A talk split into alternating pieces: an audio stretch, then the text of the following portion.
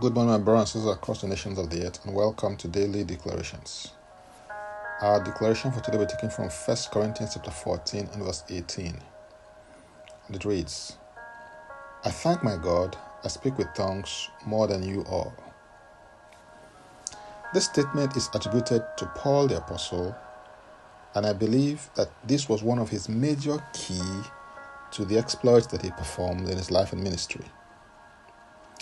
I also believe that it is also the secret to the abundance of revelations that he received into the mysteries of the kingdom.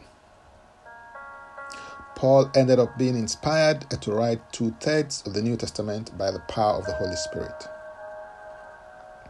Praying in tongues is also called praying in the Spirit or praying with the Spirit in certain portions of Scripture. It is your private prayer language, while praying in a learned language is praying with your understanding. In Acts chapter 1 and verse 8, Jesus said, But you shall receive power when the Holy Spirit has come upon you, and shall be witnesses to me in Jerusalem and in all Judea and Samaria and to the end of the earth. The two direct implications of this supernatural experience that Jesus promised are that you will receive power and you become witnesses as a result of the power that you've received. Every spirit baptized believer received the ability to pray in tongues when the Holy Spirit came upon them, as the Spirit gave them utterance. It is not a learned language. This is your private prayer language or spirit language.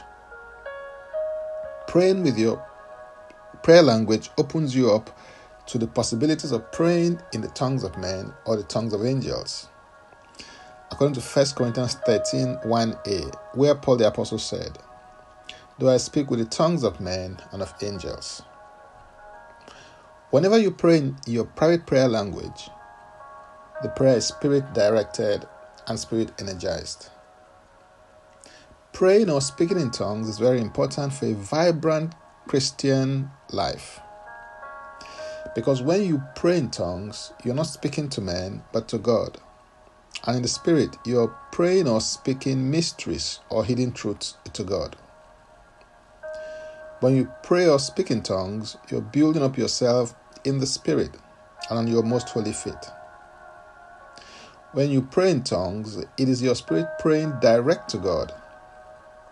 When you pray in tongues, the Holy Spirit helps you to pray in line with the will of God. Resolve to make praying in tongues for an extended period an integral part of your daily spiritual discipline, exercise, or habit. And watch as God causes you to soar in the power of the Spirit and in the things of the Spirit. I believe that this is the secret to the instruction to pray always with all prayer and supplication in the Spirit. Hallelujah.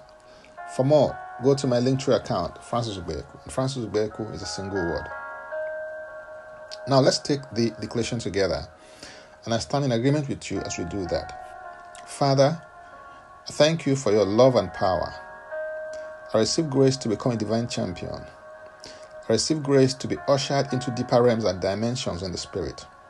As I engage this spiritual ability you've given to me to speak and pray in tongues, I ascend in the Spirit.